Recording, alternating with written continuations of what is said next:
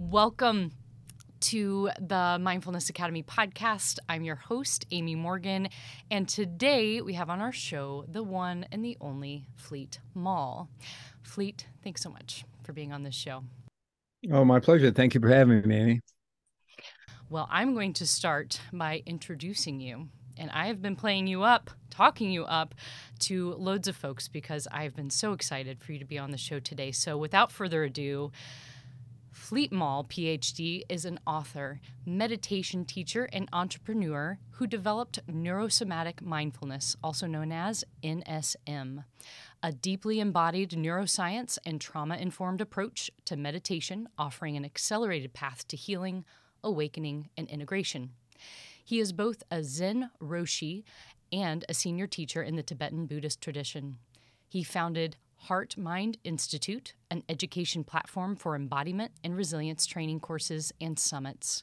He also founded Prison Mindfulness Institute, Center for Mindfulness and Public Safety, and National Prison Hospice Association, catalyzing two national movements while serving a 14 year sentence from 1985 to 1999. Dr. Maull is the author of Radical Responsibility How to Move Beyond Blame, fearlessly live your highest purpose, and become an unstoppable force for good. Quite the resume, and you have given so much. So, we will hop in and talk a little bit about um, who you are, how we met, what the connection is for you being here on the show. And I think the first time we actually met, although I'd heard about you plenty before from the beloved Robert Ola Miller here in Indianapolis, um, we met, was it a Center for Mindfulness and Public Safety. Was it a training call, something along those lines? Right. Mm-hmm. Yeah, it's a weekly call all we do for public safety professionals in Indiana. It's a it's a beautiful service, um, and I encourage anyone listening um, if you are in um, frontline sort of work, um, particularly with public safety, please look into that. See if you um, might if that might be a good fit for you to hop on those calls. I think they're Wednesday evenings typically. Um, it's quite. Uh, I think. Uh, don't get me. I think they're. I think they're at eight o'clock. Yeah, they're they're really really lovely. Um, so I am wondering if you would tell us a little bit about yourself. And I would love for you to take us back just a little before what I, I think is more of a public um, knowledge about who you are, but take us back just a little bit farther into where you grew up. Where, were you originally from, Fleet? Mm-hmm. I grew up in the Midwest, um, grew up in St. Louis, actually, and um, a middle class Roman Catholic family, um, a good family, a family that had a small business. Um, you know, growing up, I, I don't know if people are old enough to remember shows like uh, you'd have to be as old as I am, but if you, remember old sitcom shows like Leave It to Beaver, Father's Knows Best, you know, that kind of working class suburban kind of, you know, that that was kind of the genre world I grew up in a little bit.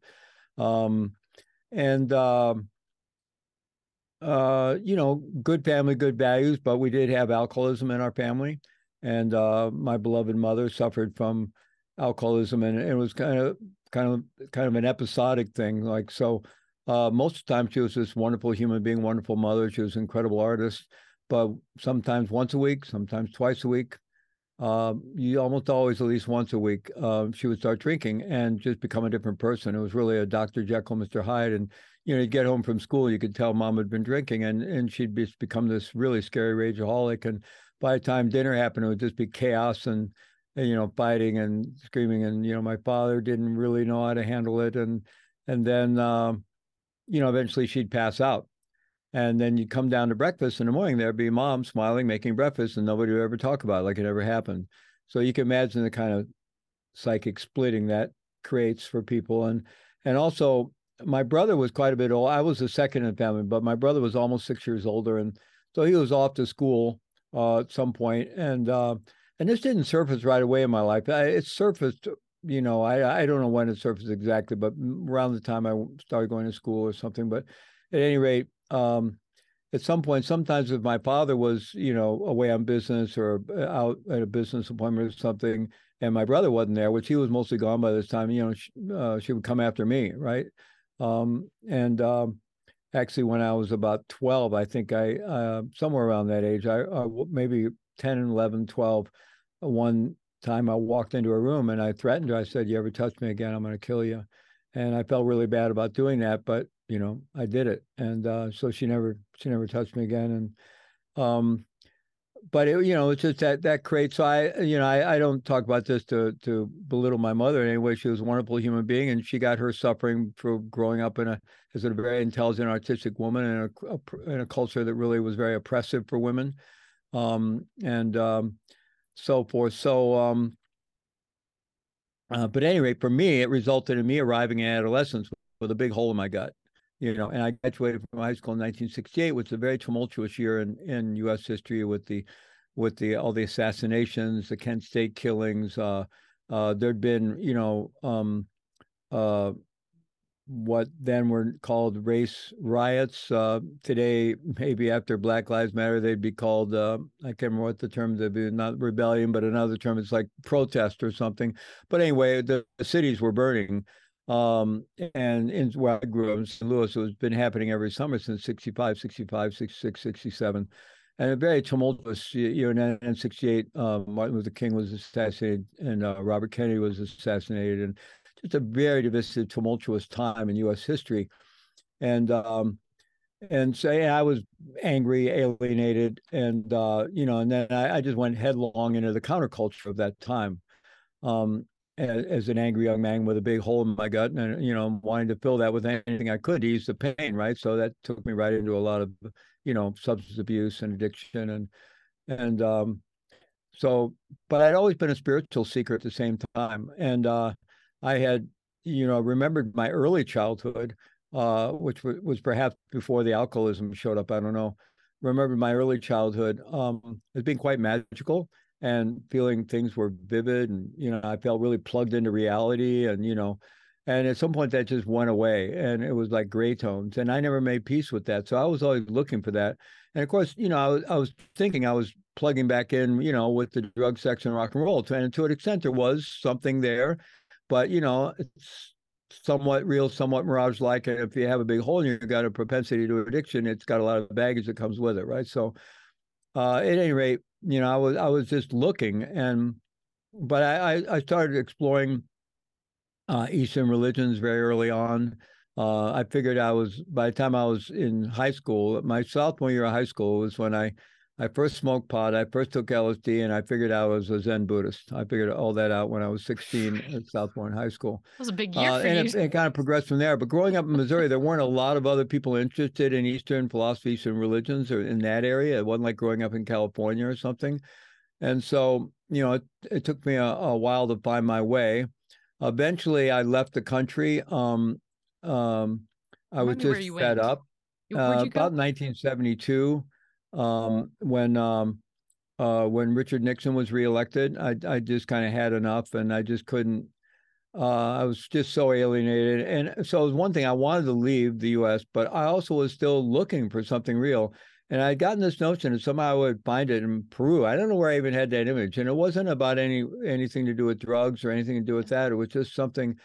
And um, so anyway, I took off traveling and back as a back hippie backpacker, you know, and and uh, and uh, all the way down through Mexico. I ended up getting an, a, a, local sailing boat, living on a sailboat for a year off in the Caribbean, off the coast of Belize, and then sold that, continued on down, and finally did make my way to Peru, and and really did discover, you know, uh, it was a very incredibly magical place. It was, um, you know, just environmentally, it was incredibly powerful and magical, and you know, there was still drugs were still part of the journey, but they were more in the background. It was really interested in you know the indigenous cultures and in the archaeology and and uh, um, but I did eventually fall into small time um, drug smuggling as a way to continue to live outside the culture.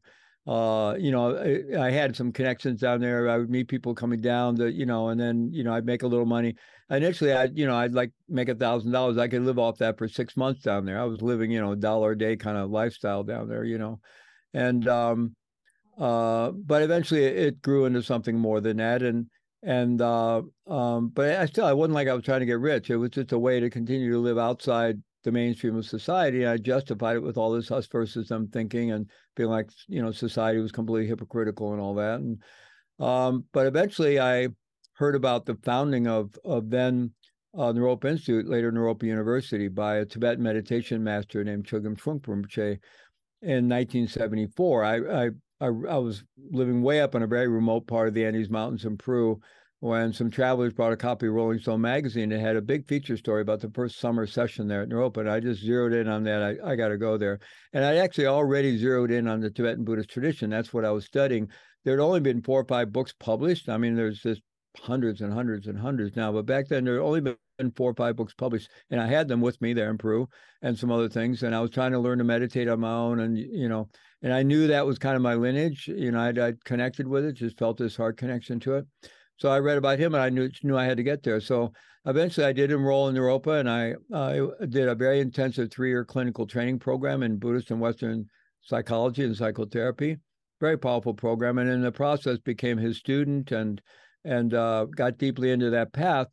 But I still had this shadow life going on that I kept secret from from him and everyone else, where I'd disappear once or twice a year to South America and do a smuggling run and and uh, so I had to split life of spending about half the year in serious pursuit of Buddhism and practice and you know, retreats and traveling with him and really, you know, sincerely involved. But then another part of the year involved in this craziness, right? And crazy lifestyle. And I knew that had to come to an end. I was self medicating around the cognitive dissonance around it.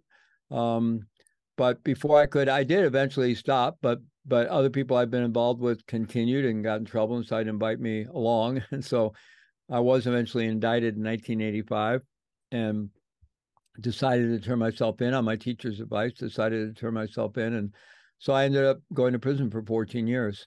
But at that point, I'd already been, you know, I had a lot of training under my belt. I had a master's degree in basically clinical psychology, clinical psychotherapy, and and uh, I've been training as a Buddhist and been and trained to teach already uh, for 10 years. Um, so I came into prison with a lot of skills and a lot of background. So it's kind of a a, a, a mixed bag of a, of a of a life journey. Yeah, I have been. Um, thank you for sharing that. What a journey it has been. Um, I have been listening to uh, your book on on um, Audible, and I was really moved by the moment where you talk about standing up on the toilet seat or or the bathroom or, or your bathroom sink whatever it was and looking out into the night sky and having that i'm getting goosebumps just thinking about it but having that moment where you decided i'm not going to give up. No matter what my sentence will be i'm not going to give up. And um, that it was really about uh, kind of an internal uh, locus of control, perhaps, and and also wanting to give your your son uh, something, uh, someone to look up to, and that that he would be proud of what you'd become. And um, it was very powerful in that visual of just trying to seek something um, beautiful uh, amidst where you were. Um, tell me about that that situation of trying to become something really amazing for your son. What, how was that kind of a catalyst for you, being mindful of the fact that this was a difficult situation for your wife and your son, and how you how you not only tethered to it but really stayed tethered to it? Is that the case? I, I assume that was the case. You stayed tethered to it. It was kind of maybe a sense of north star, perhaps. And it wasn't so much that I was trying to become amazing. I was just trying to leave my son a better legacy than just his dad went to prison, right? Or even his dad died in prison because I had no surety that I'd survive my time. Um, yeah, it was a seminal moment that I'm grateful for. I just something just came over me, and I just had this absolute clarity that you know I was facing a potential life sentence the next day, right? Uh, and a no parole sentence. Whatever I got was that was it, and I was facing um, anywhere from. Uh, or 35 at the time, right? You were 35 at the time, right? I was 35, yeah. Yeah. And uh, but I, I, the next, you know, so I was facing that sentencing the next day, and and I just absolute clarity. No matter what happened, I was not going to give up on myself, my life, my son, um, my practice, and so forth. And um, the uh, the next day I was sentenced to 30 years with no parole. And the paper the next morning said I'd be 65 before I had any chance of release. So I pretty much thought my life as I'd known it was over, and I'd really kind of torched my life. And and uh, but more than anything else, what hit me and what I'd done to my son, who was now going to grow up without a dad. And um, and so uh, you know, I over I went through a real kind of dark night of the soul around that. Um, and, you know, and I was still in this hellhole of a county jail, you know, but eventually I got transferred to the federal prison where where I did my time. Um, and when I got there, um, uh, you know, I was pretty caught up in the drama of my own situation, as you can imagine. I've just been sentenced to 30 years no parole, and you know what I've done to my family, my son, my, myself, and and uh, imagining being in prison for all this time, and a lot of fear around that, and um, so I get to this prison, and um, I I did my uh, I, I they moved me around a few different prisons and transfer, but eventually I got there, and I, and where I did my time was the U.S. Medical Center for Federal Prisoners, which is in Springfield, Missouri, and it's the maximum security federal prison hospital for the federal. There are other federal prison hospitals, but this is the highest security one. So all the patients there come from the federal penitentiaries, the high security penitentiaries like Lewisburg and Lompoc and Atlanta and others. Um, and so uh, uh, I get there and and um it's it's a big complex. They have like 10 buildings and they're all connected with these tunnels that are half underground, half above ground. So there's a little light you can get. There's some light that comes in from the part that's above ground, but you can move around the whole complex, all the building, without ever having to go outside. And uh, there's a lot of gates. There's controlled movements. You can only move on the hour and so forth. But I got there and I'm just walking down the. I'll never forget that first time. I'm you. You there's a place where they bring in prisoners and where they eventually release prisoners as well. So I, I went through the whole process of being brought in and all the, the shaming exercises that are part of that, and um, by intention or not, but it but it is a very shaming process. And you know now I'm in my prison clothes and I'm walking down the hall, and um, one of these tunnels, and and I'm seeing uh, men who are blind being uh, with a white cane uh, on their own or assisted along, you know, the hall. I'm seeing men being wheeled in wheelchairs who are incredibly emaciated from AIDS and cancer. I'm seeing men who are quadriplegic and paraplegic in wheelchairs. I'm seeing men coming out of the the, the psychiatric ward doing the the Haldol or Thorazine two step or, you know, I mean, it was like a Fellini movie of suffering, and and it just shocked me and I'm actually very grateful for that because it shocked me out of the preoccupation with my own situation. And I realized I was in this world of tremendous suffering. And so, just thankfully, what then kicked in was the aspiration to serve, to just show up and serve. And that was based on really the influence of my spiritual teacher, who was someone who I was very close to and had watched very closely for years. And far as I could tell, he never had any other motivation in life than serving humanity, and he did that twenty four seven.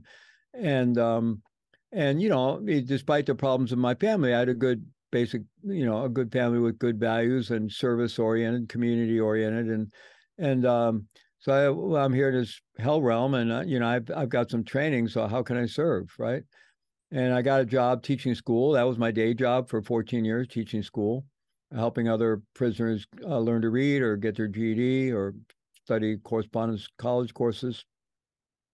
And uh, um, but the main thing was it, it shifted me from that self preoccupation with my own situation to realizing, you know, I didn't quite conceptualize it that I was there for a reason, but and but but nonetheless, it was just you know, okay, here I am, let's serve and um, so you know as a as a result of that um, i got very involved in in relating with the various communities in the prison got involved with a service organization that was going up into the medical units uh, providing uh, support showing the, the prison movies to patients that couldn't go down to the gym to see them things like that.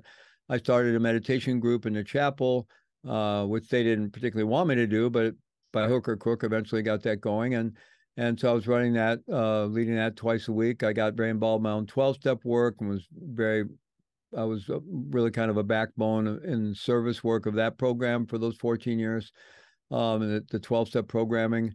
And, um, and then um, I got very concerned about the plight of the, they were, they were starting to bring all the AIDS patients there from all the federal penitentiaries, and there was a lot of fear uh, amongst the the prisoner population there because there had been no education around AIDS. And they thought, well, they're bringing them all here to see if we get AIDS, right? And there was a lot of fear.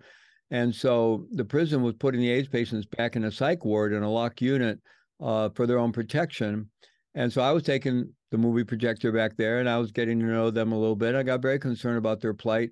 And I started reaching out to outside organizations and the, the growing AIDS movement, you know, and uh, seeing how I could help. And and I and through that I ended up getting in touch with uh, uh, Elizabeth Kubler Ross. I developed a long term friendship with her and Stephen Andrea Levine and others.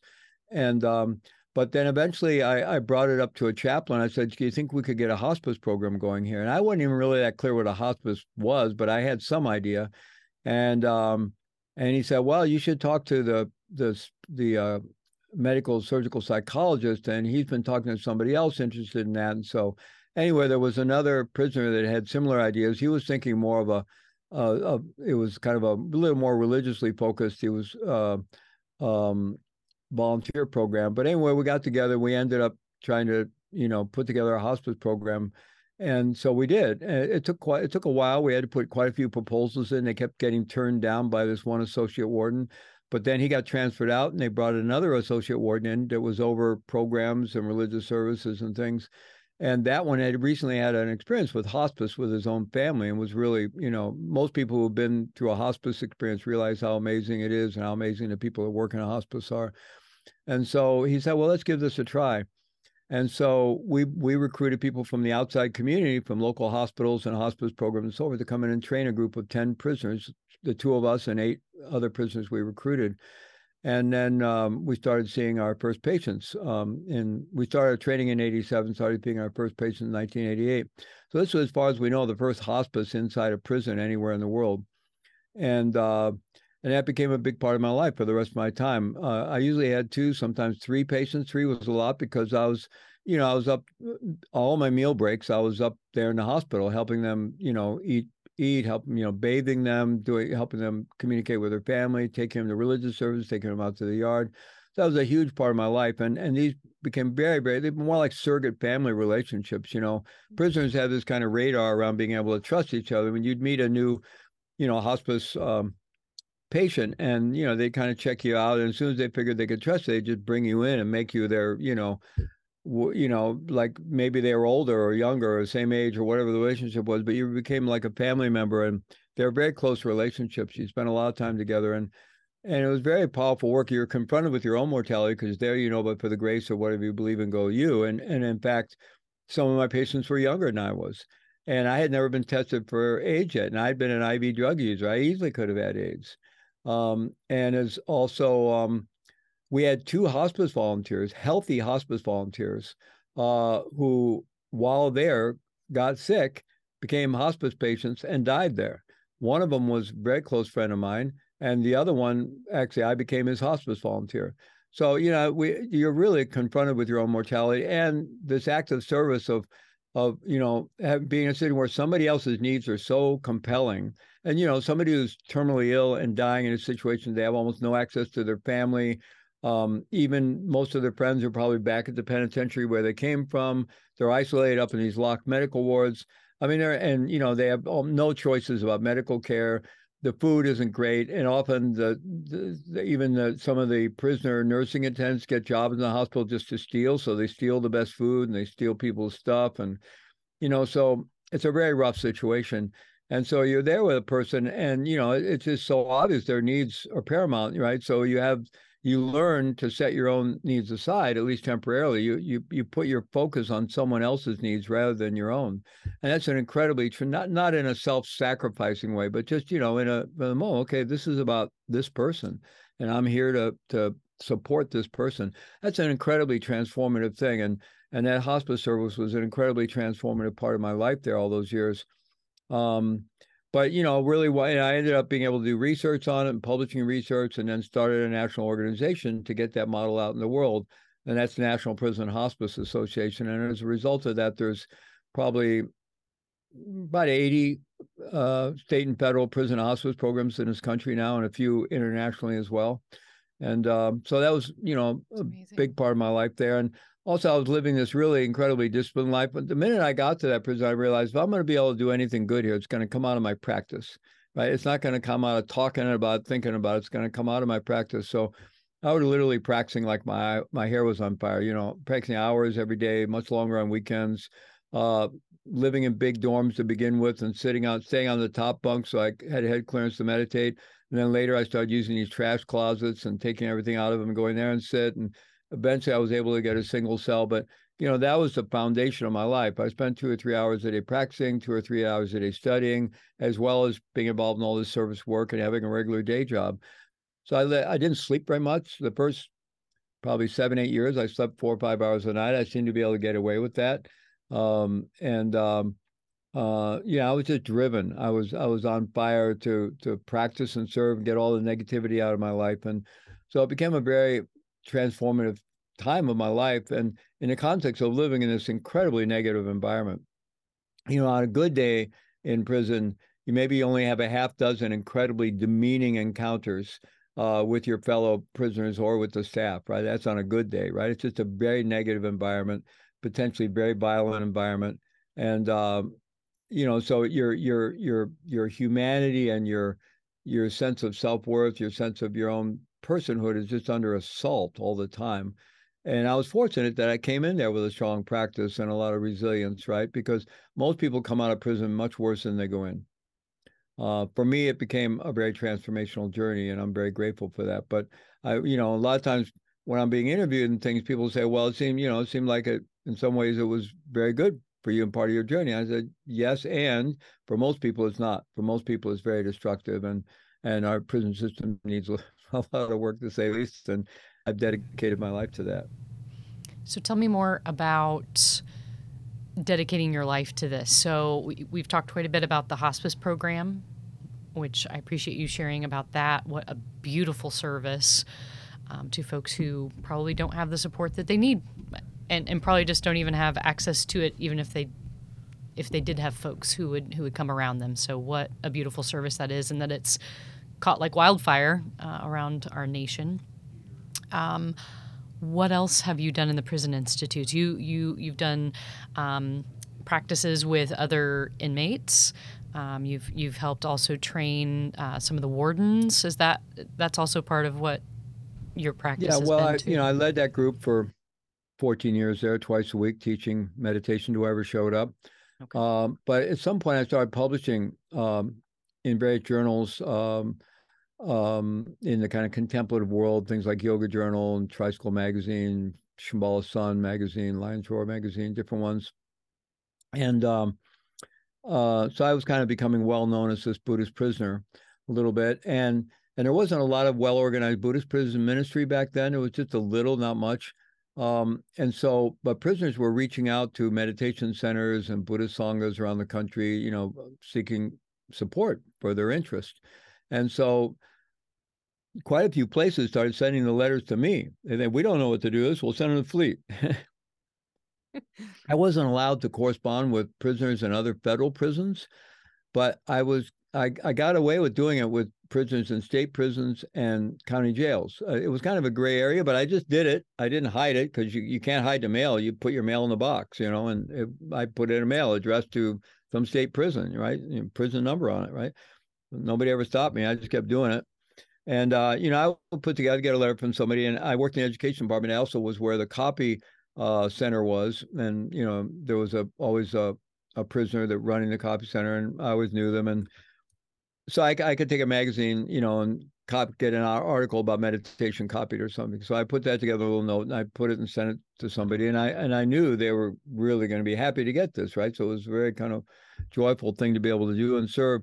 But I very quickly realized this was much bigger than something I could do from my prison cell. And so I managed to recruit some help on the outside and um, raised a little money from family and friends and and I really initially I just had somebody outside who was like a mail drop for me. I would they would mail me all the paperwork I needed to start a nonprofit. I would figure fill it all out, send it back to them. They would mail it, you know, to the IRS back and forth like that. So managed to establish a nonprofit and then, you know, raise a little money and then uh, started recruiting friends and people on the outside to be prison pen pals with people and, and also to donate books to, to send for free to prisoners on meditation and Dharma, things like that. So we got that started back in 1989. And uh, today it's a very large organization with three divisions. Um, and uh, um, we still do the work with uh, supporting uh, at-risk, incarcerated, and returning youth and adults, and uh, we we do it ourselves, and we train other people to do it. We have a curriculum called Path of Freedom, which is all over the world, and uh, um, is reaching now. It's reaching through secure tablets that are becoming a big part of prisoner education. Uh, it's it's reaching, you know, it's already reached something like sixty thousand prisoners through that, and pretty soon it's going to be available to over a million prisoners. And uh, but you know, our in-person, we train people to do in-person programming, which kind of all went on hold during the pandemic, but it's starting to happen again. So we, you know, we had Path Freedom programs in something like 37 states and 10 countries, something like that. And um, and uh, and then you know we've had post-release programs and both working with people coming out of jail and prison, but also out of homelessness and so forth. Uh, then we have um, another division called Center for Mindfulness and Public Safety, and that's where we train correctional officers, probation parole officers, and uh, other first responders, police. Um, work with the U.S. Border Patrol. We've worked with lots of sheriff's departments, lots of different state departments of corrections. We do a lot of work in Canada, and uh, and um, and then we have another division where we train mindfulness teachers. We train mindfulness teachers who are going to you know, we would call it the Engaged Mindfulness Institute, and, and our niche is kind of training mindfulness teachers who are going to work with in areas where there is a lot of trauma and a lot of suffering, a lot of marginalization. So not just prison work, but could be homelessness, could be could be lots of different things. Um, but we train them in um, you know trauma informed, neuroscientific informed approaches to teaching mindfulness. So so all that happens under that nonprofit, and that's still uh, a big part of my life. We have our whole staff, and we have an executive director, but I'm still president, chair of the board, and and uh, very involved. I mean, I do a lot of teaching uh, through the organization. I travel and work with correctional officers and probation parole officers, and and uh, and like that. So it's still a big part of my life, as well as I have all the other work I do through Heart Mind Institute. Mm-hmm. Well, this is wonderful to hear about all of this, and I have a number of other questions for you to dig into your practice and how you define some things to help uh, me and our listeners um, know more about your practice. And so I love to hear, I'd love to hear how you define mindfulness. Yeah, that's an interesting question. Been ongoing dialogue about that with my uh, colleague and our executive director at Prison Mindfulness Institute, Vita Pires.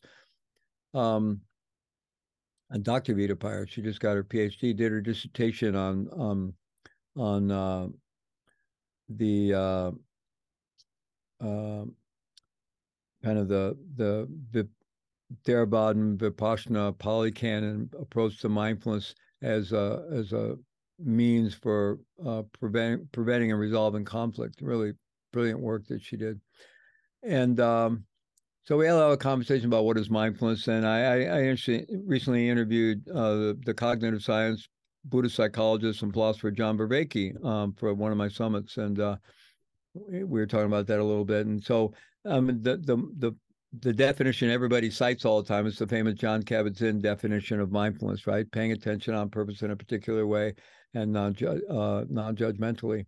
Um, and Vervaeke doesn't like that definition so much. I, I, don't have as big a bigger problem with it. I, I've spread it myself. I've used it a lot. Um, uh, and it's not like uh, thinks John's done amazing work as he has, but it's just it's a it's a bit limited the definition. Um, and um, you know it, it focuses on the attention part for one thing. Now, now of course, Jon Kabat-Zinn has also promoted these nine attitudinal qualities of mindfulness, which is a really important part. Um, in some ways, there's another model that's in the literature uh, talking about mindfulness as a three-legged stool, which I've used a lot as well where one leg uh, is attention training. You're definitely training your attention and developing your capacity to to switch attention, to self-direct attention, stabilize attention. Um, but another leg of the stool is intention. So, what's your intentionality?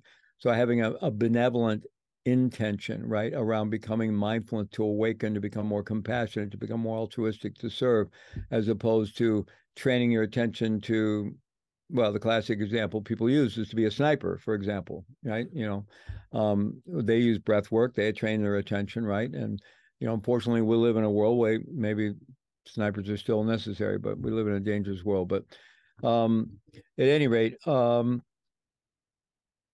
uh, so intention, having a benevolent intention, and then and then the third leg are these attitudinal qualities, things like openness, curiosity, beginner's mind, uh, non-judgment, uh, self-compassion, self-acceptance, uh, um, gratitude, generosity, you know, all, all, these qualities. So you're infusing that attention with these with these qualities, right? The, that attention you're, you're infusing the so. But I but more broadly, I would say that you know, first of all, mindfulness has become has really kind of become the catch-all term, right, for the modern mindfulness movement, right? but it's really mindfulness and awareness, right? It's mindfulness and awareness training. And mindfulness is tends to be, it's not exclusively so, but it's a little, the mindfulness aspect of mindfulness and awareness training is a little more focused on the attention training, the concentration, the one point of focus. Not completely, but, and then awareness is more, a little broader, more panoramic.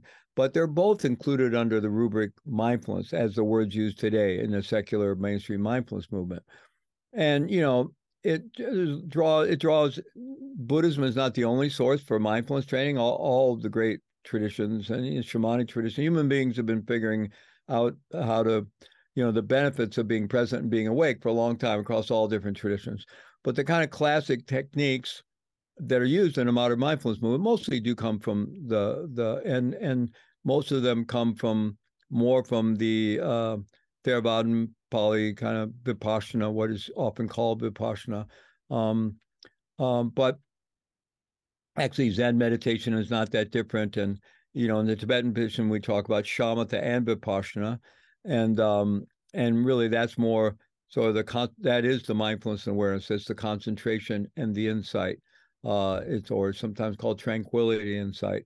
And so, um, so broadly speaking, mindfulness is a practice for working with our mind and bringing forth our best innate qualities.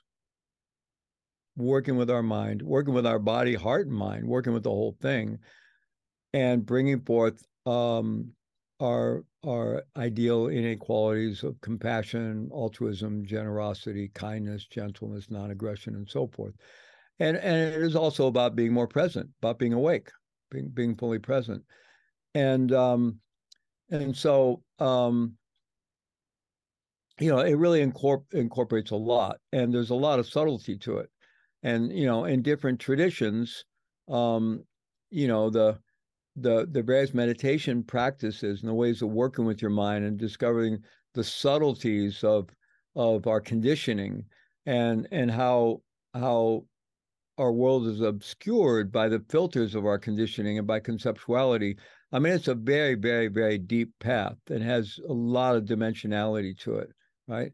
And and you know, probably, you know, the Tibetan Buddhist tradition may have taken it as deep as anyone.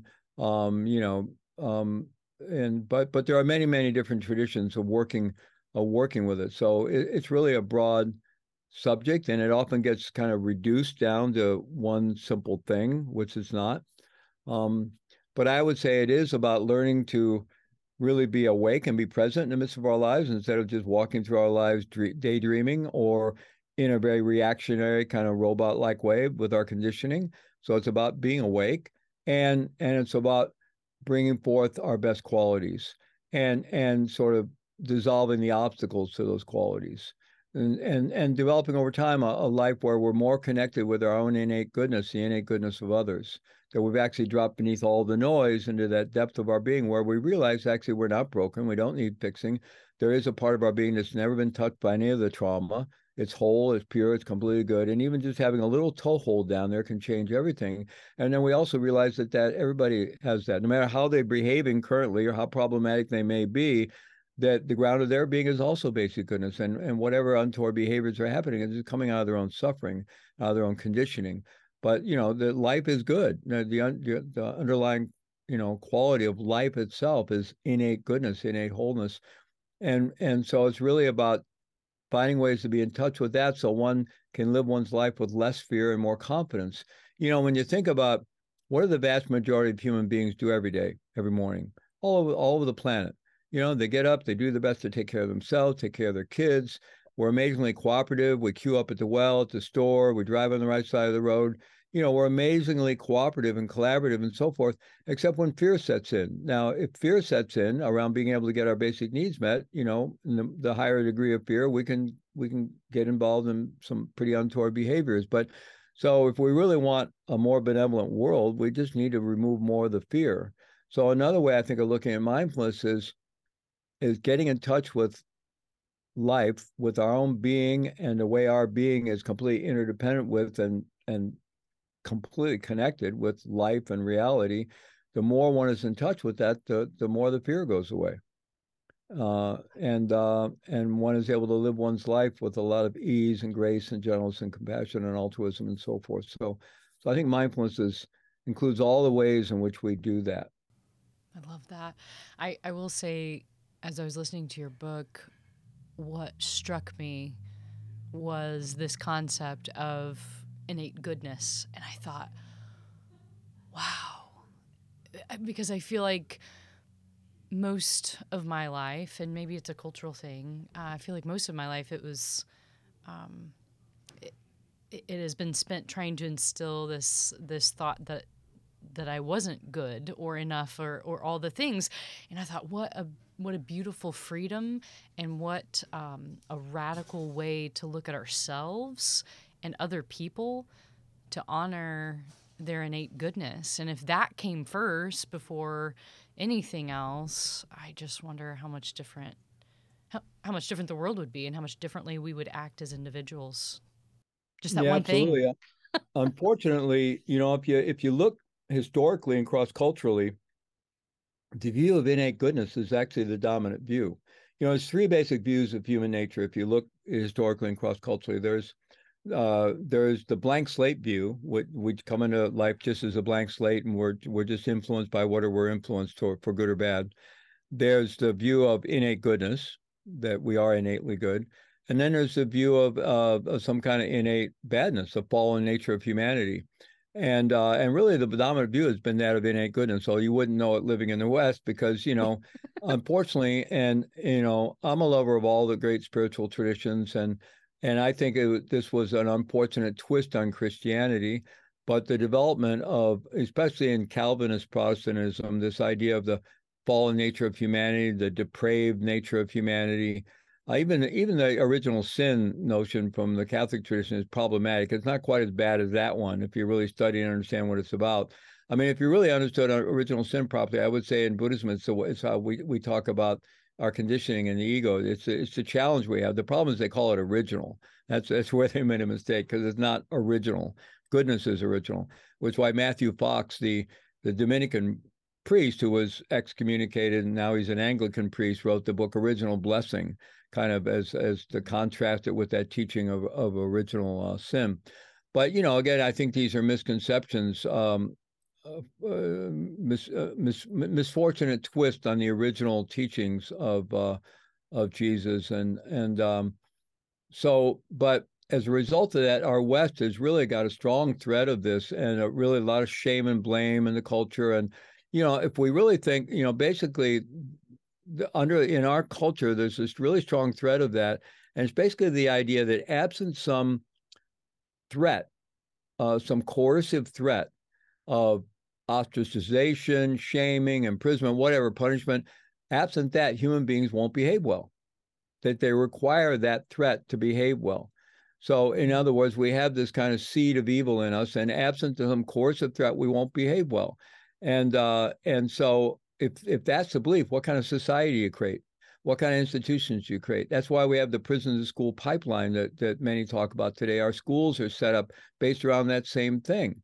They're, you know, and and so we have a culture that's kind of, you know, this punishment, reward, carrot and stick, you know, and a lot of shaming and blaming, and um, and and it's unfortunate because um, you know even if you take X actually I, in the, that first chapter in radical responsibility i originally had a, a longer version of that chapter. Like when you write a book you always have to you work with the editor you have to shrink things a lot but in that longer version i did these thought experiments. So whether you whether which whichever view you believe or want to you know let's just do a thought experiment. Let's say take on the view of of uh, you know that human nature is somehow inherently bad or evil and unless you coerce people they're to they're dangerous.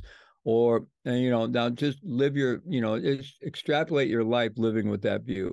And, and what kind of society we're to have with that view and then take the blank slate and I, I went through the same and then take the view of innate goodness which world do you want to live in regardless of which one you can say is ultimately true i mean based on what you believe, that's kind of the world you're going to create, right? I happen to believe innate basic goodness is ultimately true, but even if it was just a view, you're going to create a very different world with that view than you are with the view of innate badness, right? So, um, so anyway, I think it it it underlies everything I do. It's it's the core principle and teaching within all all the work I do. When I go into prisons, if if if prisoners get nothing else from me, I want them to not just get me speaking it, but I want them to feel from my presence and who I am and the way I'm being with them I want them to connect with their own innate goodness. I love that. You know, my hu- or my husband, I'm sorry, my father actually passed away a couple weeks into the pandemic, and I, Sorry to hear I that. Thank you. Um, he was a wonderful man, very generous, um, one of the kindest hearts I've ever met, and um, I gave a eulogy. So as we were at the graveyard, which it was two weeks into the pandemic, you know, we're all everybody's wearing masks, we're all spread out. I mean, it looks like post-apocalyptic, right? You know, we're, we're spread out many feet from each other, and and I'm I'm giving this speech, and um, I shared lessons from his life, and actually that was really similar to one of them that I shared, which was that that he taught me that um, as you see and treat someone that's how they'll show up. It's kind of um, a visualization of seeing their best selves. Like if you believe in the best version of someone and you treat them that they're that person, that's who they are. And I think it's a beautiful concept. So thank you for sharing that as part of your your life mission. It's very very lovely.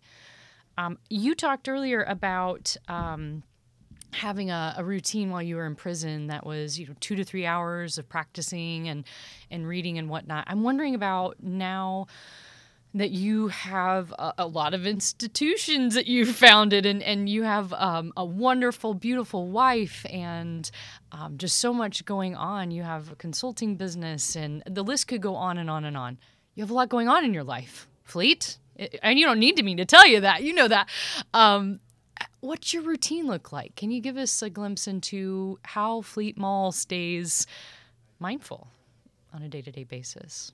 Yeah. Well, I'm a big believer in the power of um, a morning routine. Um, uh, sometimes I call it a ceremony, sometimes a ritual. And, uh, you know, like Tony Robbins talks about having your hour of power, or, or lots of different people talk about that in, in the kind of performance sense. And, um, so um, so the first two hours of my day is totally focused on self-care and spiritual practice but sometimes more like two and a half hours um, you know so i get up and i do a lot of stretching before i even got out of bed and uh, the stretching i do um, uh, I, I, also synchronize it with breath work so i'm doing deep breath work and stretching kind of this yoga work and and then i uh, then i swing my legs over the side of the bed and i do more breath work and I get up, make my bed, then I get on the floor and do more yoga, more breath work. Uh, and uh, when I've completed that whole routine, uh, then I go in and do the bathroom thing, my shower and everything. And and then I uh, my wife Sophie in our meditation room. We have a room upstairs set aside for meditation with our Buddhist shrine and so forth.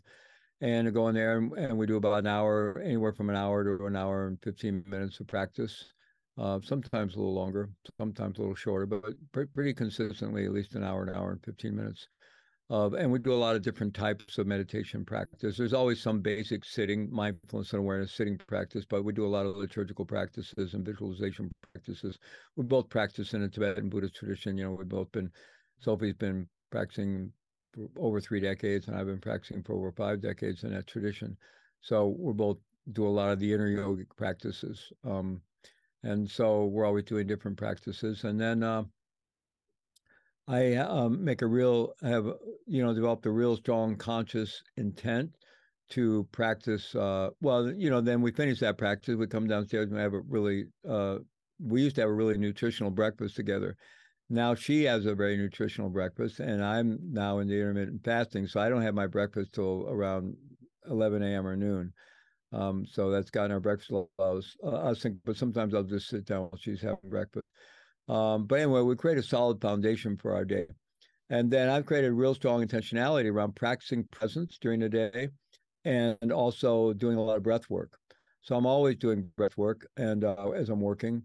Um, and uh, you know, I have a lot of thought that we have a two-story house. So anytime I'm going up and down the steps, I've trained myself to just really slow down and really be present uh, you know, we get out, we have a dog, so we get out and walk the dog, play with the dog, do things. So really conscious about bringing presence, all these things, different activities. I'm the I'm the main dishwasher in our house, so when I when I'm washing dishes, I do that at a sink because the window looks out at the Connecticut River. So I really enjoy just slow down, appreciate, you know, connecting with the elements, the water, the suds, watch this, get this.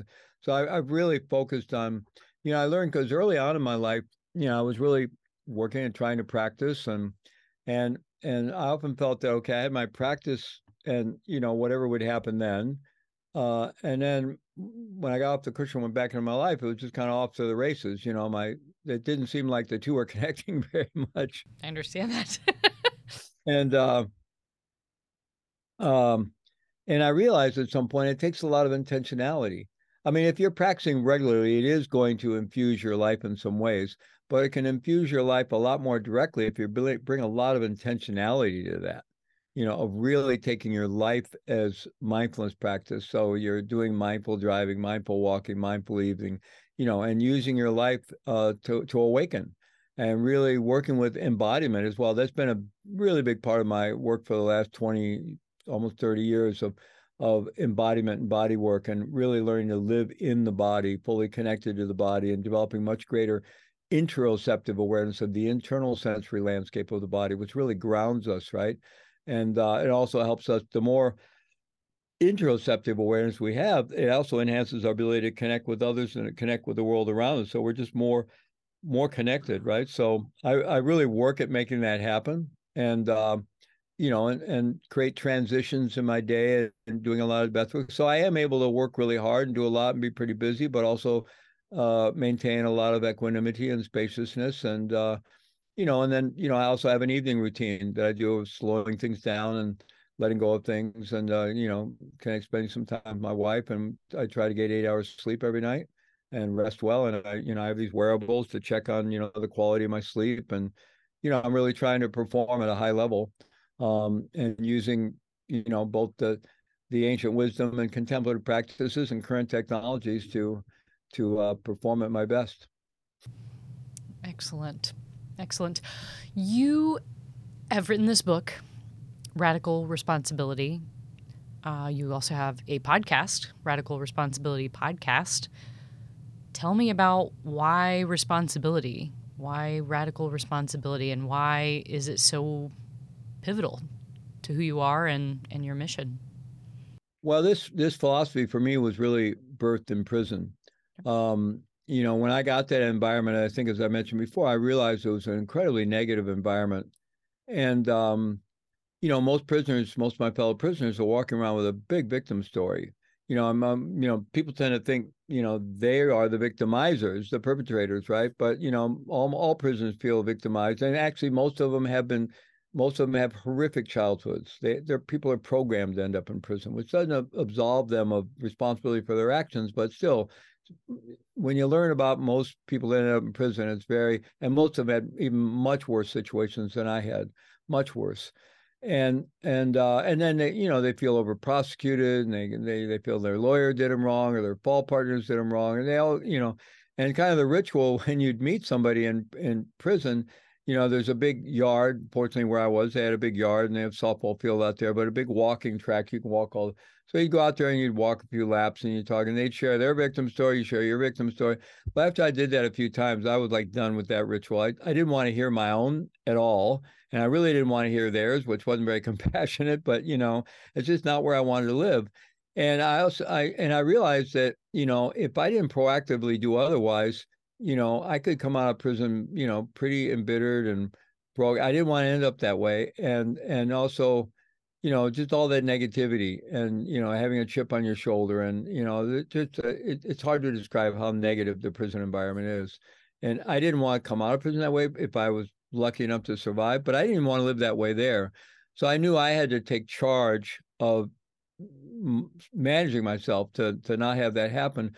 But I also realized that um, you know, in in terms of thinking of my own victim story, you know, um, I didn't want to dwell there. I, I, you know, I ended up, I did a lot of people's time because I, I refused to cooperate um, with the authorities, not because I was trying to be some hard guy or stand up guy. It was just uh, my values, you know, but somebody else is going to go to prison instead of me. Somebody else's family is going to suffer instead of me.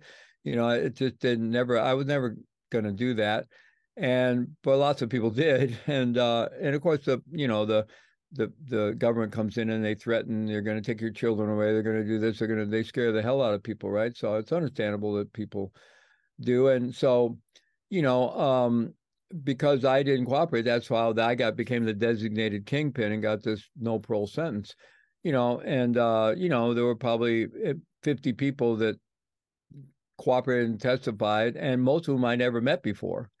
Um, um, but uh, they knew people, knew people, knew people. I guess you know some of these networks of you know, and so you know I did a lot of people's time, including some people that had previously ostensibly been quite close to me. so I could I could have really focused on my anger around that. And also the government, when they prosecute you, they don't play by the the rules. They break all the laws. They break all their own rules. They play hardball. And you know, so I could have focused on all that. And and I said, that's not going to get me anywhere. I knew that right away. Fortunately, I'd had enough, you know, Buddhist training, enough psychological training to realize that's not going to get me anywhere.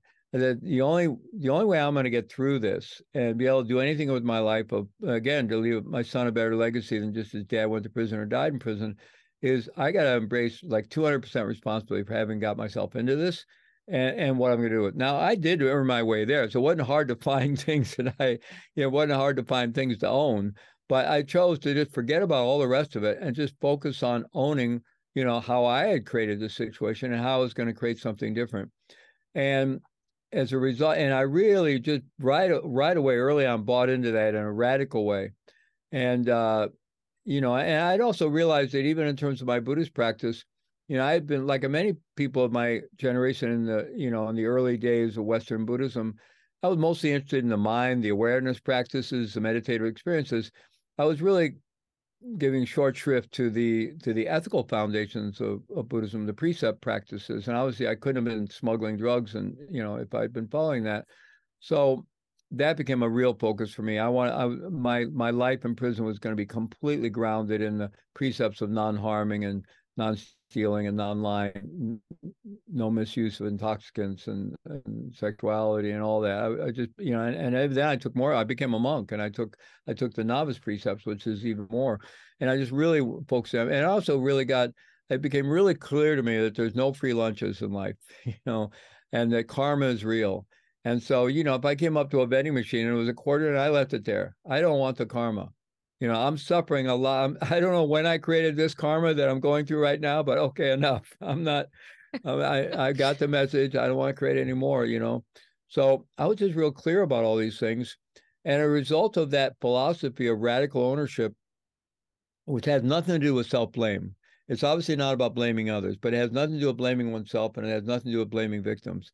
It's just about owning your choices living at choice and as a result of that, I was able to do things you're not supposed to be able to do when you're in prison. I was able to start two national organizations and create all kinds of programs in that prison, and that you know had a lasting impact and effect and benefit a lot of people. I don't say that to pat myself on the back. I just say that to, you know, um, say what can come out of that approach. You know, I didn't demonize the staff or the guards or anything. I just saw them all as human beings, and and you know the way I got things done. I didn't fight. I just I just showed up consistently, maybe persistently, but consistently and and respectfully. And I just kept showing, and sooner or later was able to, you know, push the right buttons so that people said, well, maybe that is a good idea. Maybe we could try that. Let's do that. You know, and and was able to accomplish a lot of things there. But it was it was from this approach of really honoring my basic Buddhist training and values, but this approach of radical responsibility, which uh, sometimes the way I describe that is voluntarily embracing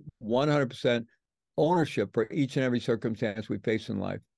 And when we look at the circumstances we're, we're facing in life, with with a, a, at least a modest amount of self honesty, we can see we had something to do with quite a few of them, right? We either, you know, we either created it whole cloth, or we at least co-created it, or or we allowed it by not paying attention or not doing our due diligence or not having good boundaries or we just stumbled into it or or you know there was something in it for us we were people pleasing or you know enabling or there are all kinds of ways in which we're participating in co-creating the circumstances we face in life and we don't look at all that for the purpose of blaming ourselves not at all we look at it for the purpose of learning because if i can see how i got into a situation i don't like then i've learned something i can do something something different next time, or even the situations I do like, rather than just thinking that's you know serendipitous. No, it's all causation. So you know I can learn to self-regulate in a way that I'm creating the causes of happiness for myself instead of creating the causes of suffering for myself and others.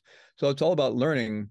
And and then there are of course it's very important while you're doing that because we're all prone to self-blame, right? And it's in a culture. So that's why the importance of really cultivating this, developing this you know confidence in our own innate goodness through practice, but also really practicing self compassion and befriending ourselves, becoming our own best friends. Really important to do that in order to be able to embrace this level of radical ownership without it getting twisted into self blame. And then there's going to be circumstances that, you know, no matter how radically honest we get, we just don't see we had anything to do with it. And everyone would agree, unless it has to do with past lives and who knows about such things, right? We don't see we had anything to do with it. And, but there it is. And, and we may need to you know, and horrible things happen to human beings. I'm not saying people aren't victimized. And so it, it you know, we may need to uh, receive a lot of validation, a lot of support. We may even need to seek justice, but doing that from an empowered position, a place of owning our choices, as opposed to getting locked into that victim mindset is very different. And so we even the situ- even the situations that we can't see we had anything to do with, we still own those. Why? Because what we're going to own is not that we caused it you know, and there's some horrible things that happen to us. Even if I see I had some small play, that doesn't justify that it happened. It's horrible. It shouldn't happen to anybody. But still, I can learn something there. I can learn how to maybe avoid it in the future. But even if I don't see any connection, then at some point, the most salient question is, okay, it's in my life. Maybe it shouldn't be in my life. Shouldn't be anybody's life. Maybe it's completely unjust and criminal and horrible and shouldn't be there, but it is. So what am I going to do with it? At some point, that's the salient question. What am I going to do? Am I going to let it take me down? Or am I going to find the most creative way I can respond to move my life forward? And uh, and so that you know, it's about really living at choice. And it's not that we're not going to find ourselves, you know, feeling, you know, all the feelings and emotions. It's not about repressing anything, but it's just saying, okay, yeah, that's all there. I'm going to give myself compassion around this. I'm going to realize this is really hard, and I'm going to shift my focus to what can I do? What can I do to move my own life forward? In, you know, with a long term, you know, enlightened self interest, which is more long term, which usually works out to be in everybody else's interest as well. When you have that kind of long enlightened self interest is really long term interest, right?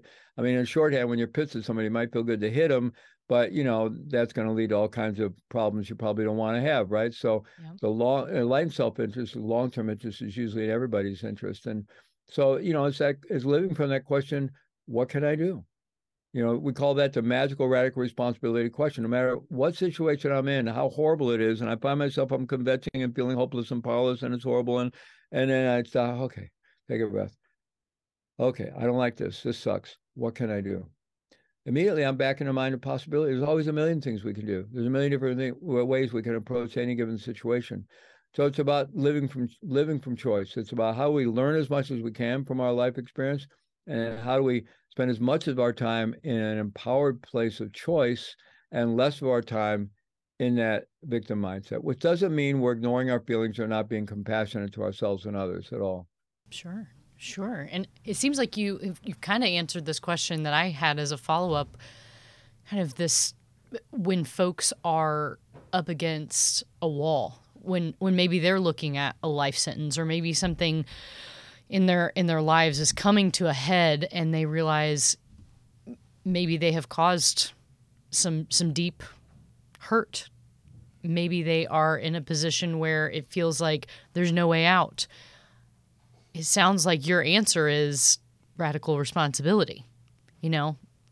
Yeah take the bull by the horns Ad- admit where where Yeah, you come they- into play and where where life is just life. working on self working on self forgiveness working on working on forgiving others working on learning to self regulate developing a mindfulness practice so you can actually recognize your choices instead of just being driven along by your childhood conditioning all the time but actually you know learning to recognize our moments of choice and you know we, we got to do the work you know if we want a different life we got to we got to do the work. When i go into prisons i want the and and everybody in prison i mean they're, they're all my brothers and sisters because i spent enough time there became part of my life part of my world and it breaks my heart that any human being has to be locked up. Uh, and you know there are human beings doing things for which i would agree they should be locked up at least temporarily um, um, until they can make some shift. And maybe there are some people that have to stay locked up forever because they you know they got so damaged that they're just not able to turn it around in this lifetime but we can still treat them with dignity but when I go into prisons, I want the prisoners I work with, talk to, interact with, teach meditation to, I want them to get um, two things, uh, two principal things anyway.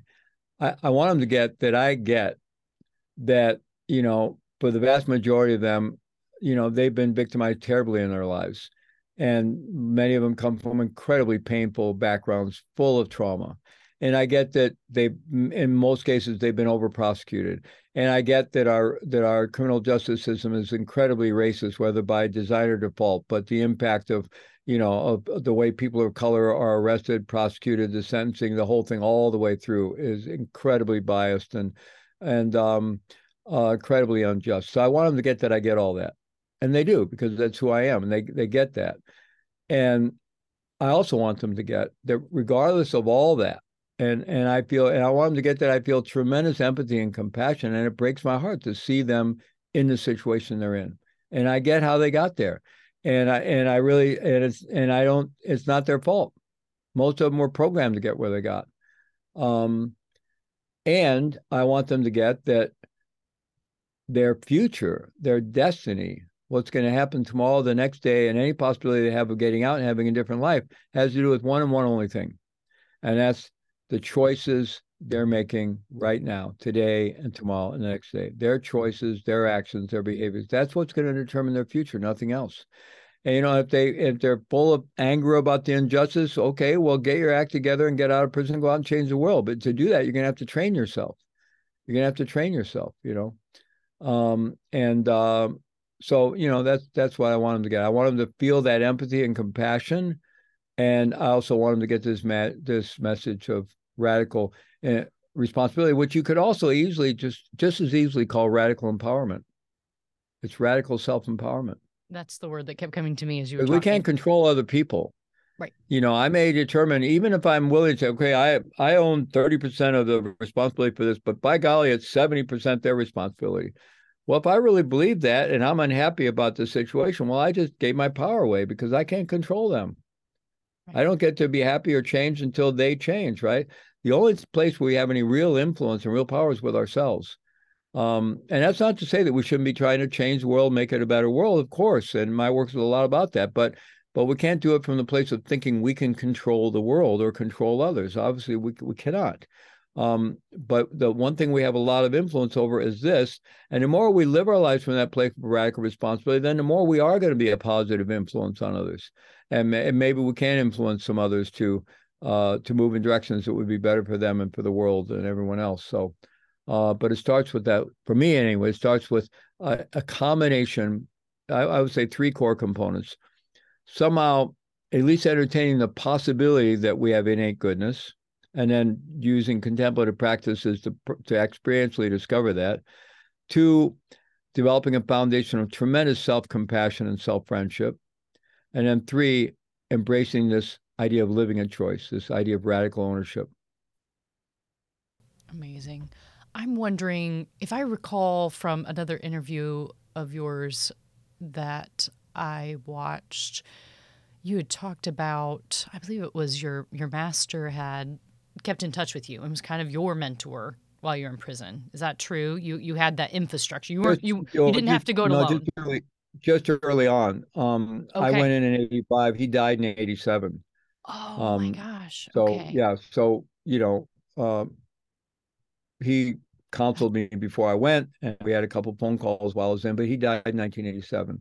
But there were many people in in um, in my core community, which was uh, the the Shambhala community, um, uh, who were very supportive to me through correspondence. Some came to visit. Not like I was, you know, I was in Springfield, Missouri, and there, it was like that's a very isolated. it's one of the buckles of the Bible Belt. It's not a big area for for Buddhism and meditation. Um, and uh, but you know, periodically I would get a visit. Uh, but a lot I corresponded with a lot of people. Pema Chodron was a regular correspondent of mine. Because you shared a uh, master, with right? My, with my huh? Didn't didn't you share a master with Pema? I was thinking that was the same person. Share what? A, a master. The um. We had the same Rinpoche? teacher. Yeah, we right, had the yes. same teacher. Trungpa Rinpoche. Yeah. yeah, yeah. No, I knew yeah. Pema. I knew Pema. I'd known her for a long time. Yeah. Uh, we're she's a Dharma sister. We I'd known her. I've known her since the the mid seventies. Yeah. Um. And and anyway, I, I um yeah, she was. We corresponded regularly, and I corresponded with a lot of people. And then somehow, just by nature of being in prison, I ended up getting in touch with lots of different spiritual communities, and I, I had a lot of spiritual friends and mentors. Yeah. Yeah. Oh, wonderful. I think Pema and, and later been... on, later on, my my teacher's son, who became the head of our lineage, came in uh, to visit me and did oh. uh, a number of empowerments and gave practices to me, and also another lineage holder in our tradition had, had come in and, and done things for me. And then actually, after my teacher died, so I could continue my practice, one of the uh, high lamas of the Tibetan Buddhist tradition, His Eminence Trungpa She came and did a series of empowerments for me. So people were very generous. And then later on, as I began studying Zen in parallel with my Tibetan path, my Zen teacher, Bernie Glassman, visited quite a few times. Um, so, yeah. That's amazing. I, I think that the work of Pema, some of her books were some of the first uh, mindfulness books that I ever uh, was exposed to, and I really appreciate it. It was she was a good stepping stone um, from my um, my background, and I appreciated her candor. Um, I didn't feel like she was in some ivory tower. I felt like she was just another person who was trying to help make the world a better place, and I I appreciate. Yeah, she's spirit. very accessible. So she has this kind of way of this kind of kitchen sink level of communicating the Dharma, right? Yeah, she does. Very quite relatable. A, quite a gem. I'm wondering if you would lead us in one of your favorite mindfulness practices. Um, as the uh, the mission of the Mindfulness Academy podcast here is to inspire our listeners by the amazing work that our guests are doing, which we're we are we are on track with that fleet just in case you're wondering and the second part is to equip our listeners with at least one mindfulness practice when they leave because i see mindfulness you got a tool belt right and I just want to keep filling the tool belt because different tools help us in different scenarios, as you well know. So I'll give you the floor. Great. Well, I'm going to do something fairly brief, you know, just three to five minutes here, probably. Um, and uh, so I'll, I'll, invite your audience to find their way into a posture that for for each of you feels relatively uplifted, upright. I mean, if you need to do this lying down, standing up, leaning against back of a chair for whatever reasons of physical limitation, please do whatever works for you. But if you are able to sit up relatively in a relatively upwards way that feels kind of naturally awake and dignified, but at the same time relaxed and stable.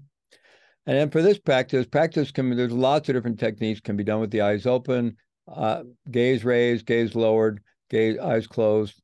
Uh, for this, I'd invite you to close your eyes if you're comfortable doing so. And if not, lower your gaze, maybe looking down the bridge of the nose. But if you're comfortable, I would encourage you to close your eyes because we're going to work with cultivating a uh, an embodied approach to the practice here.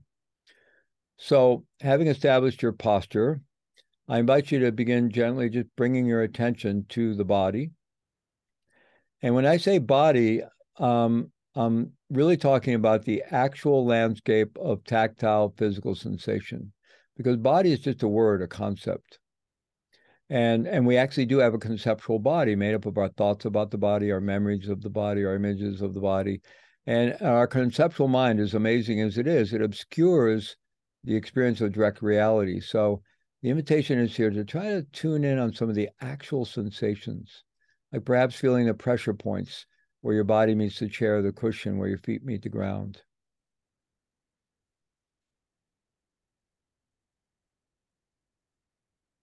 Perhaps feeling the weight of your clothing, the texture of your clothing, where the, the contact between your skin and your clothing.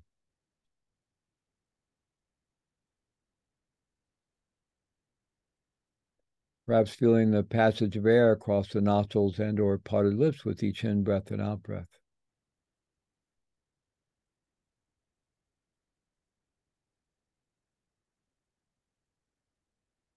And then just continually extending that awareness, that curiosity all across the landscape of the body from head to toe, the external landscape to begin with, the surface of the skin, which is one vast sensory organ. and just feeling ourselves enveloped in this field of sensate experience, which is the the contact between our body and the space surrounding us, which is actually tangible. It's not just empty space.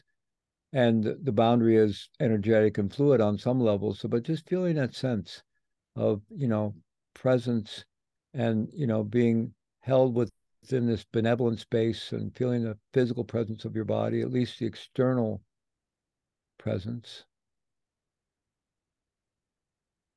And if you find your mind wandering off, just gently bringing it back. We don't need to have a conversation with ourselves about that. We just come back. We just come back. And drop into deeper and deeper curiosity. Almost a passionate curiosity to, to really know like how deeply can I know myself? How deeply can I experience my own body right now? With what level of clarity, detail, vividness, depth?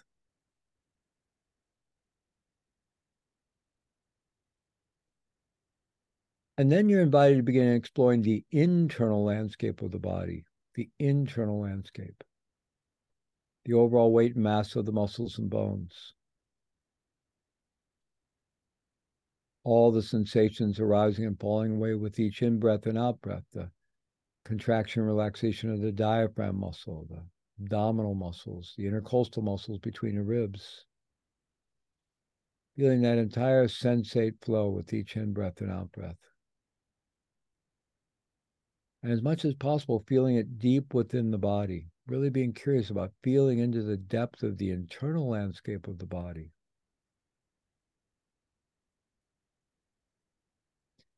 Our entire body is a living organism.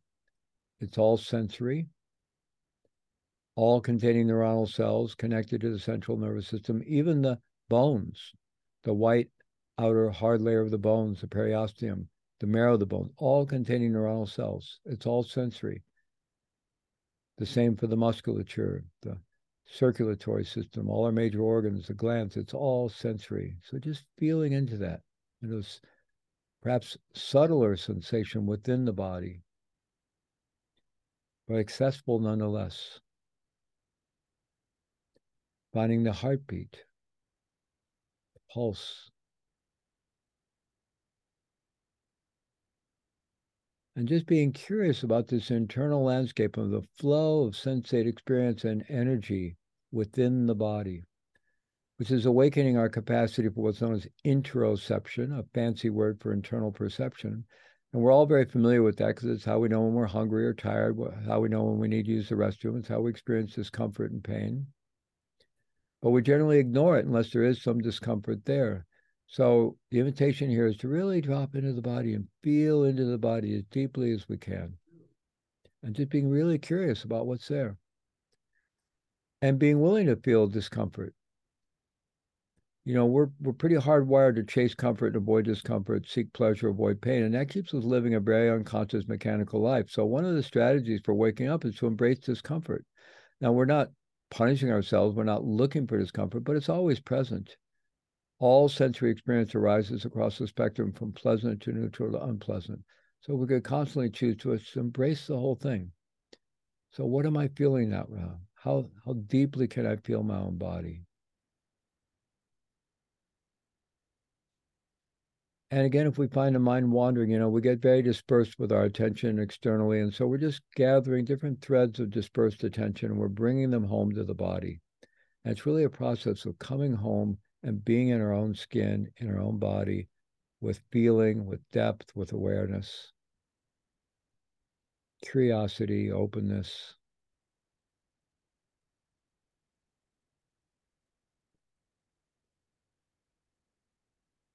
And the more deeply we're able to settle into and feel the body with curiosity and openness, we're also connecting with our emotional body because we experience emotion in the body. So we're connecting with the heart as well. And ultimately, we're connecting with the earth because the, the body is made of the earth, of the very same substances and minerals. So connecting with the body connects us with our heart and with the earth.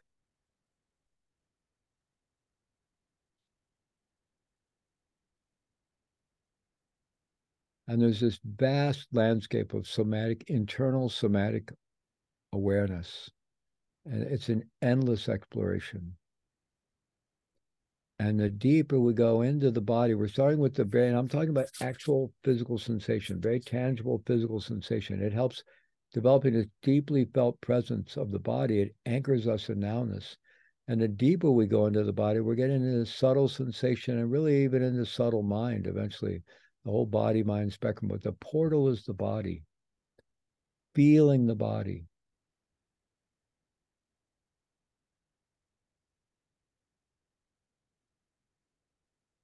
And initially, we may have a sense that we're kind of watching the body, we're observing the body, we're even watching ourselves feel the body. And that's fine, that's part of the process. The invitation is to relax into just direct feeling without so much of a need for a feeler, for an ob- a subject to object relationship. We're just, just direct feeling.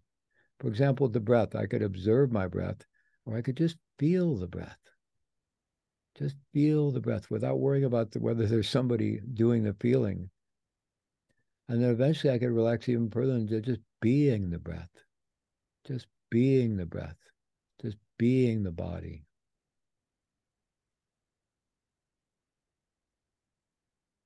And the deeper we go into the body, we'll begin to experience a kind of resonance, kind of coherence, a kind of flow. And we'll tap into the body, mind, heart system's ability to auto regulate into deeper and deeper attention stabilization and deeper and deeper awareness. And really dropping into the very depth of our being with pure presence, pure beingness. The body has this capacity, and we tap into it just by really gradually settling in and settling in and, and with feeling and curiosity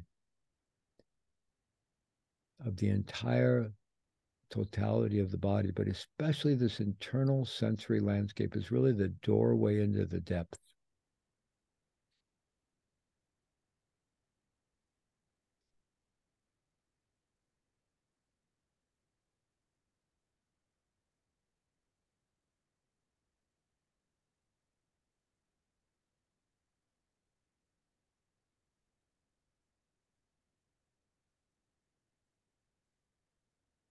And whenever you're ready, I invite you to gradually open your eyes and reconnect with the space where you are. And just invite you to consider maybe bringing a little more of this embodied depth into your regular practice and just seeing where that takes you, seeing where it takes your practice. Thank you. Thank you for leading us in that, Fleet. We will get here towards the end of our interview, I have so many more things I'd like to ask, but I, I know our time is running, running short here. Um, I wanted to ask you, um, when folks come to work with you, what is something that they typically say? What's the pain they're experiencing? Well, I think um, especially in in the area of people who practice meditation, whether they're beginners, intermediate practitioners, or even advanced practitioners. Um, we we hear a lot that people discover a, a different dimension of the practice. Um, that that they find really shifts things for them a lot. Um, uh, and there's their whole sense of possibility about practice altogether. Um, and um, you know, we can we can work with all the sense perceptions in practice. Um, you know, sight, sound, smell, and taste. We can have anything can be the object of mindfulness, the object of awareness, including thoughts. Thoughts are it's actually a very deep practice to work directly with thought, but it's it requires a very stabilized mind already because other thoughts are very sticky. You just get caught up, you know, and then you're down a rabbit hole, right? But the body itself is very, uh, it's the most tangible thing in our experience. And so it's a wonderful portal into the very depth of beingness and uh, developing this internal neural biofeedback loop that is really already there, that the body can auto regulate itself into profound states of awareness. And so people find that really encouraging and and kind of almost revelatory um, and at whatever stage of the practice they're in. Um, they it just can you know kind of they get excited about their practice again. Oh right uh, to see that, that the possibilities of that depth that are there so that, that's a lot of what we hear in terms of the uh, uh, in terms of the practice in terms of radical responsibility we just hear again and again how people find that it's incredibly liberating to make that shift of focus to really focus one choice. Uh, people find it incredibly liberating and empowering. I like that connection with the rest of our conversation and your life's work. I'm glad to hear that. Well, tell me real quick how people can learn more about you. Where where can people do that?